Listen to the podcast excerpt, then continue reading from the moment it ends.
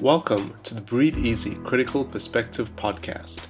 My name is Dominique Pepper, and in this podcast, we interview leaders and expert clinicians in critical care. We ask them to share their insights about relevant critical care topics. And for today, we discuss a recent trial published in the February 2019 issue of the New England Journal of Medicine entitled Bag Mask Ventilation During Tracheal Intubation of Critically Ill Adults. So before we get started, could you please introduce yourself? My name is Matt Semler, and I'm an assistant professor in the Division of Allergy, Pulmonary, and Critical Care Medicine at Vanderbilt, and my research uses pragmatic trials to evaluate the effects of common ICU interventions on patient outcomes. Great. And your group recently published a trial called the PREVENT trial. I was wondering if you could maybe give us a bit of background about what this trial involved and why it was conducted. Absolutely. The PREVENT trial, which was led by Jonathan Casey at Vanderbilt and conducted by the Pragmatic Critical Care Research Group, was a multi-center randomized trial comparing bag mask ventilation between induction and laryngoscopy with no ventilation between induction and laryngoscopy during tracheal intubation of critically ill adults. The rationale for this trial was that millions of critically ill adults undergo tracheal intubation in the intensive care unit each year, and unlike intubation in the operating room, where complications are uncommon, almost half of intubations in the ICU result in some sort of complication, and in 20 to 25% of those cases, that's severe hypoxemia, which can precipitate cardiac arrest and death. And so how to prevent severe hypoxemia during intubation in the intensive care unit is a priority for airway management research and for clinicians caring for critically ill adults. And unfortunately, there are not a lot of therapies with evidence that suggests they prevent hypoxemia during tracheal intubation in the ICU. And one of the potential therapies that has been around forever and has been debated for more than 50 years is the provision of bag mask ventilation between induction and laryngoscopy. And there are some experts and some guidelines that say every patient being intubated in the ICU should receive bag mask ventilation between induction and laryngoscopy, even if they're not hypoxemic.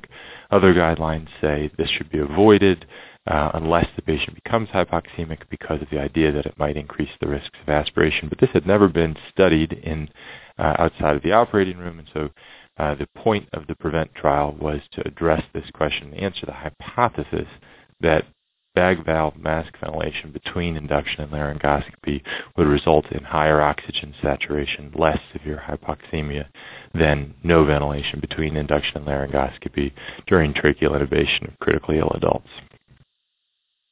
Okay, so from my understanding, so why do you think patients develop hypoxemia during intubation, specifically during rapid sequence intubation, and how would bag mask ventilation prevent this from occurring? So there are several physiologic factors that probably contribute to the high risk of hypoxemia during endotracheal intubation in the intensive care unit. One is that these patients are often being intubated because they're already sick, and often they're already hypoxemic. So unlike a fasting patient showing up to the operating room with normal lung function before an elective surgery, patients in the ICU often have problems with VQ mismatch from pneumonia, pulmonary edema, developing ARDS. They often have diminished functional residual capacity, which is that store of oxygen that you get to spend down before you become hypoxemic. They often have sepsis or other illnesses that increase oxygen consumption. And so there's a host of physiologic reasons that make hypoxemia the most common complication during tracheal intubation in the intensive care unit. And people have been looking for a long time for interventions that might affect those and prevent hypoxemia in the intensive care unit, but it's been hard to come by. These are sick patients, and the risk is high.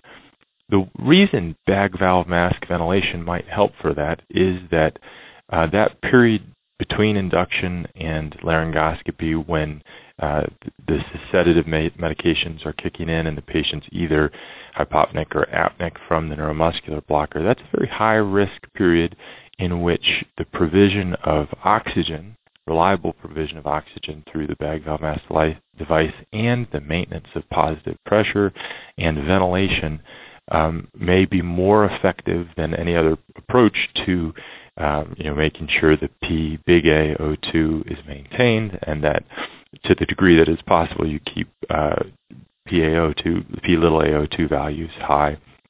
And so rather than, the theory goes that rather than filling with pre-oxygenation the tank and then not providing further oxygen during the procedure, or not reliably providing it, this is a fairly reliable way to ensure that oxygen is being delivered, carbon dioxide is being removed up till the moment that laryngoscopy starts. So the obvious question would be, as I think you alluded to a few minutes ago, why not just pre-oxygenate everyone 100% for like maybe 5 or 10 minutes beforehand, and then perform the intubation without having to do bag mask ventilation? Yeah, I think that's an important question, right? So these are two totally separate interventions, right? Pre-oxygenation refers to the period prior to induction medications and is probably vitally important for preventing desaturation. The period we're talking about in this trial is between when induction drugs are pushed and laryngoscopy. So I think the answer is both, right? So I think optimal pre-oxygenation should be done, and the question of what you should then do after that, I think, is what this study tries to get at. What optimal pre-oxygenation is in the intensive care unit, I think, is still an important question. There is a trial by Billard et al. In the Blue Journal in the early 2000s that suggests non-invasive ventilation might be the optimal approach for patients with acute hypoxemic respiratory failure, but there are important ongoing trials looking at OptiFlow or other devices. But we completely agree that optimal pre-oxygenation is necessary but not sufficient, right? So 20% of patients or so are desaturating despite pre-oxygenation. So the question is, can we do more during that second interval from induction to laryngoscopy? Gotcha. That's a great overview. So what were the specific aims of the PREVENT trial, and what unique features of your trial enable these aims to be achieved? Yeah, so the primary aim of the trial was to evaluate the effect of bag mask ventilation versus no ventilation on lowest oxygen saturation during tracheal intubation of critically ill adults. And the secondary aim was tied into that. It was to evaluate the effect of bag mask ventilation on the incidence of severe hypoxemia, defined as an oxygen saturation less than 80%.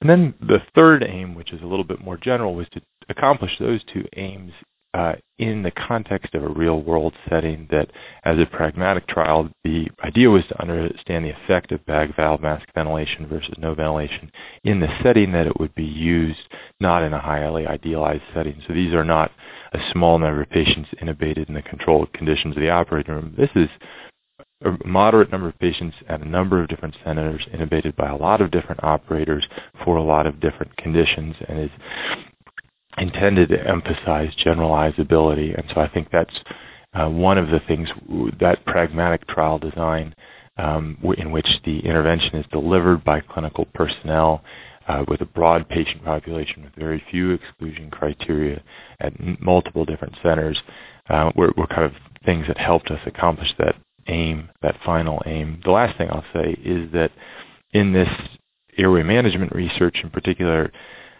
use of an independent observer to collect the physiologic data is pretty important because of the limitations of self-reported data. And so that is something the PREVENT trial used to, despite being a pragmatic trial and focusing on generalizability, retain some elements of an efficacy trial to make sure the quality of the data was high. Gotcha. And then specifically with regards to the intervention and control arms, maybe you could describe what components formed the intervention and what the control arm was allowed to receive.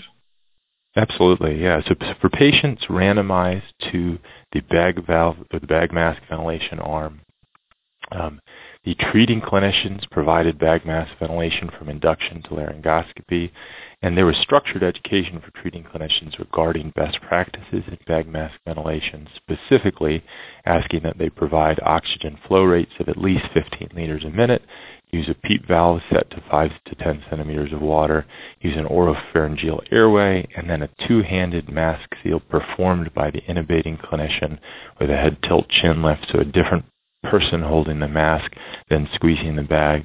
And then finally, ventilation at about 10 breaths per minute using the smallest tidal volume required to generate visible chest rise, so trying to limit the size of the tidal volumes. And so that was the intervention group, the bag mask ventilation group. And in the control group, it was essentially the opposite, so bag valve mask ventilation between induction and laryngoscopy was not permitted except following a failed laryngoscopy attempt as treatment for hypoxemia, so SAT less than 90, or under special circumstances if felt by the treating clinicians to be necessary for the safe care of that patient.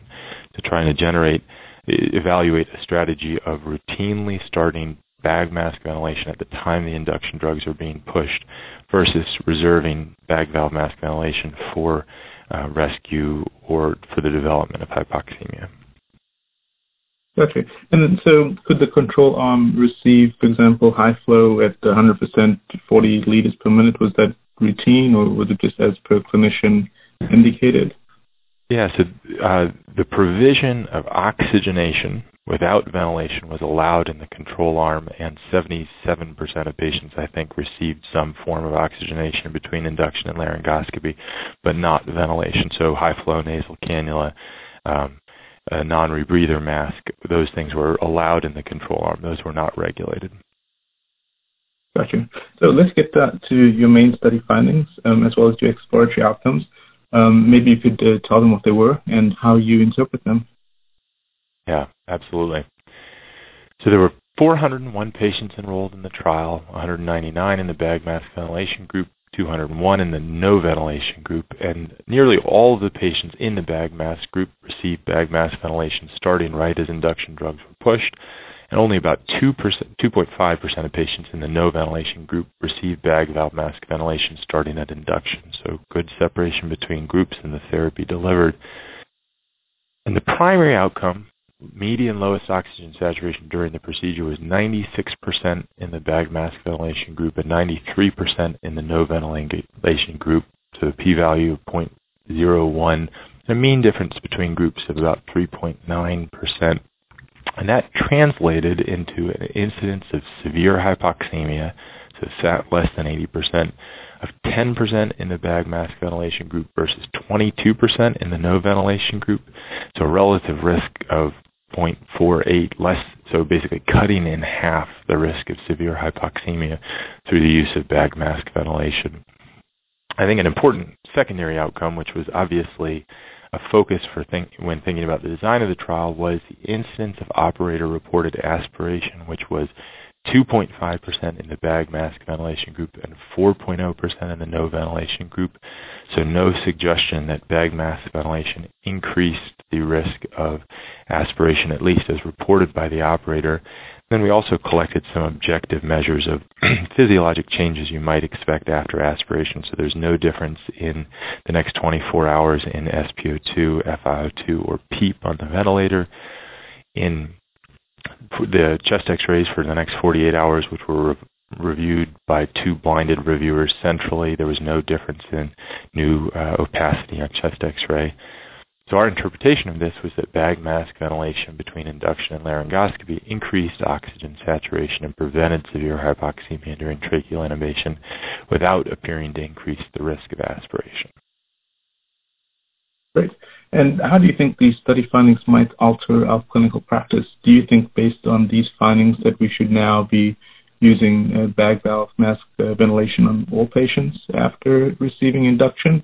Or would you select a specific group of patients? Yeah, so I'd worked clinically in the intensive care unit and had used bag mask ventilation pretty intermittently. I know there are some folks, often anesthesiologists, who previously had used it very routinely, and some who, often emergency medicine physicians, who moved or used it very infrequently. And at least in our critical care practice, I was very much in the middle. This certainly pushes me towards using it more frequently. That the benefit seems pretty. The benefit in terms of preventing hypoxemia seems pretty significant to me, reducing basically this from 1 in 4 patients experiencing hypoxemia to 1 in 10 patients, cutting that risk in half. I think the thing that everybody worried about, the only reason you're not doing this, is the idea that it might increase aspiration, and that comes from, there's no data to suggest that it does. The studies of that are largely physiologic studies of healthy volunteers where they bag them and then listen for gurgling in the stomach. So it's not like there's trials that suggest that that's a risk. And at least in this study, this wasn't powered to look at that, but it's numerically not any higher. It's actually lower in the bag mask group. So I think my concern about aspiration after this study is lower. The benefits, I think, are pretty clear. So I've already incorporated this into my practice. This wasn't something I was doing routinely. This now is something I think I'm certainly going to be doing routinely, because there's not any other interventions to prevent severe hypoxemia that seem to have this effect or consistency, providing ventilation during the pre-oxygenation period. So non-invasive ventilation during pre-oxygenation may be one, and this bag valve mask ventilation or positive pressure ventilation between induction and laryngoscopy, that second period, may be the other. So I definitely have incorporated this into my practice. Yeah, and I think this is really important work, especially since it answers a question. And that, I mean, we do a lot of things in critical care with very little evidence base, so to add that evidence base is so important. There will always be those who critique trials, and some may raise issues that what components of the bag valve mask ventilation actually improved the oxygenation? Was it the PEEP settings of 5 to 10? Was it the fact that the OP airway was used? Or was it the fact that the patients received an oxygen flow of 15 liters per minute, which technically you could also give to all patients who received a high flow? So how does one tease out which components of the bag valve mask ventilation actually improved? Or do you think that there should be trials done to see which of those components actually improve the outcomes? No, I think that's a great question. Bag valve mask ventilation in some ways is a bundle, right? That it's all of those things that we described about in the intervention. I do, you know, there's the big fork in the road is, do you just provide oxygen, or do you provide oxygen and ventilation? There's not been a trial, to my knowledge, of just providing oxygen during tracheal intubation that clearly improves lowest oxygen saturation. So that was where I started with this work in our group. The Pragmatic Critical Care Research Group started focusing on the idea of providing oxygenation during the apneic period, and our trial didn't show a benefit to just providing oxygen. The pre-oxy flow trial didn't show benefit. A trial by Simon et al. In respiratory care didn't show benefit. The ENDAO trial by Caputo et al. Didn't show benefit. So I think the idea, and that's not necessarily that there's a nail in the coffin there, but the idea that just providing a lot of oxygen at a time when the patient's not breathing is going to prevent severe hypoxemia, I worry about that idea. The two interventions that seem to have shown benefit in terms of lowest oxygen saturation are non-invasive ventilation for pre-oxygenation in two trials by Billard et al., and then the PREVENT trial suggesting positive pressure ventilation during induction and laryngoscopy. There are ongoing trials like the FLORALI-2 trial that's also working on the question of ventilation, but at least where the needle stands right now, ventilation seems to be an important component of this, that just providing oxygen by a high-flow nasal cannula by itself doesn't seem to have done the trick. Yeah, and as you said, I mean, you've got the oxygen, which actually move it down to the lungs, so that definitely makes sense. So another query that some reviewers may have is in terms of hard and soft endpoints,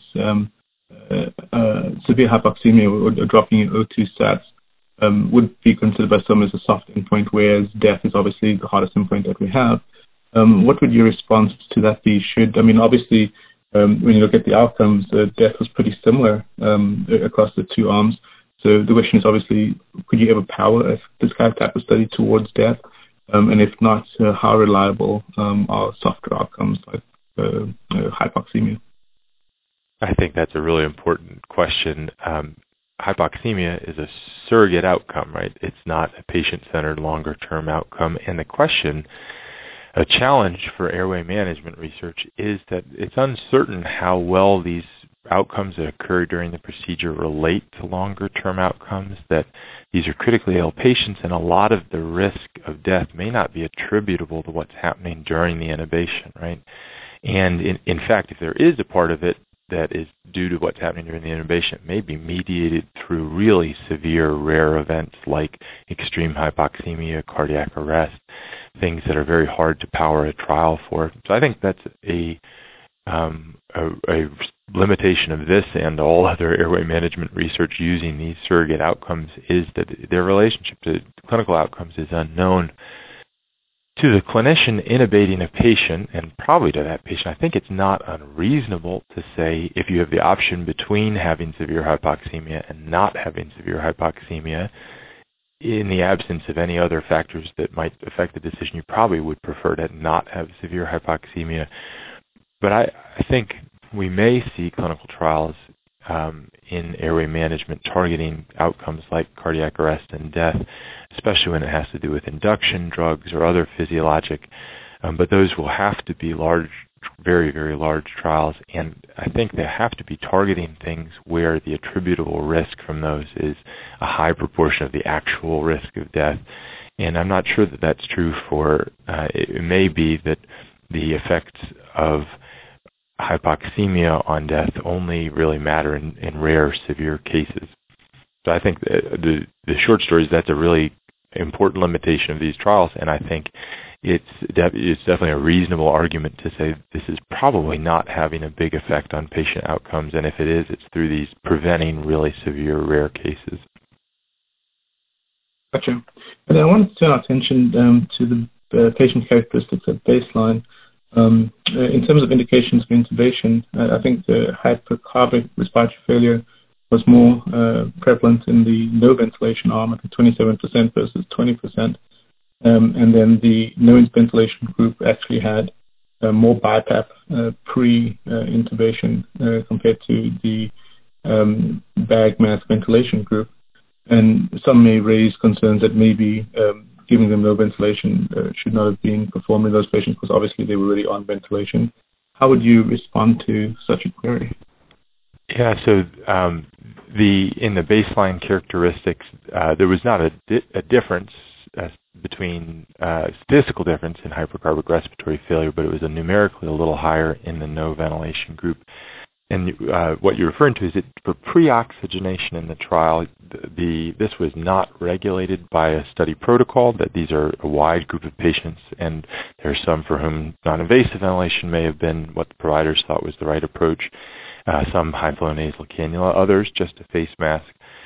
And so I think it's important to recall that the only key exclusion criteria, there were exclusions for pregnancy and incarceration, but the real key exclusion criteria was that patients for whom bag valve mask ventilation was required or contraindicated in the view of the treating clinicians, those patients are excluded. So any patient for whom the treating clinician did not feel that, for instance, removing, if it's a patient who is on very high settings on non-invasive ventilation and they didn't feel like it was safe to take that off and bag them, or wanted to maintain the OptiFlow, the patients who were not felt to be safe for enrollment in the study, that was the main exclusion. And there were those patients, and actually the larger than exclusion for severe acidosis or hypoxemia, there was about, and we were very focused on this, about 7% of patients who were excluded because they were having active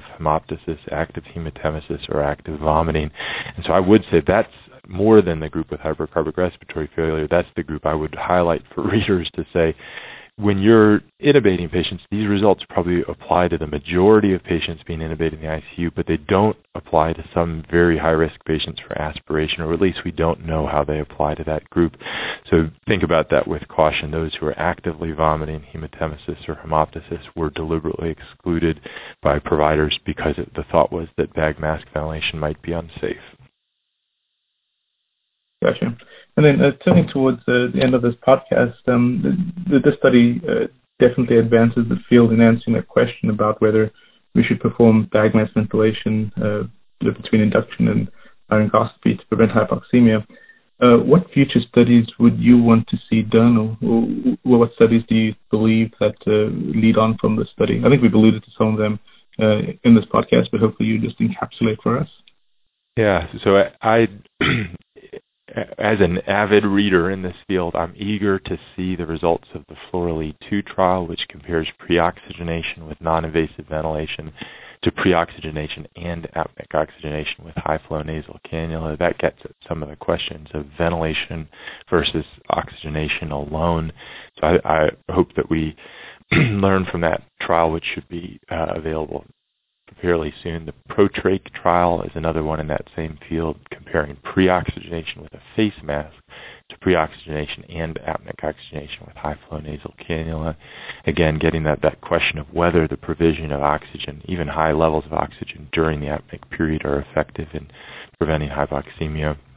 So those are the two in the preventing hypoxemia or the pre-oxygenation space that I'm looking out for. And then in the other big complication or outcome is cardiovascular collapse, and the two trials that I'm eager to see results from in that are the PREPARE trial, which compares an intravenous fluid bolus prior to induction to no fluid bolus with regard to severe hypotension, vasopressor receipt, cardiac arrest, and death during tracheal intubation of critically ill adults, and that I'm eager to see that. And then there's a trial called the EVK trial, comparing etomidate and ketamine during tracheal intubation.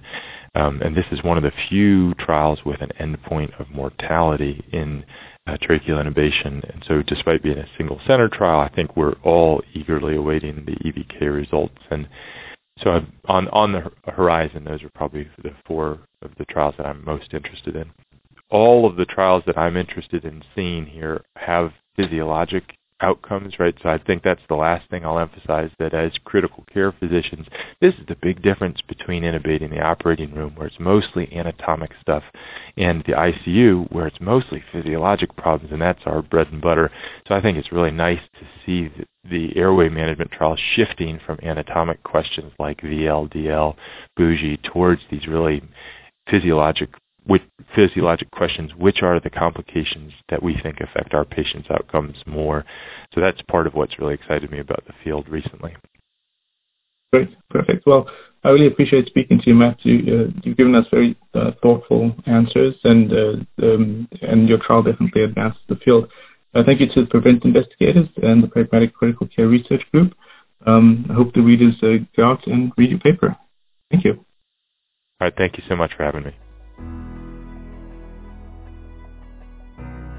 A big thank you to Dr. Matt Semler from Vanderbilt, and a big thank you to all of you for listening to the Breathe Easy Critical Perspective podcast.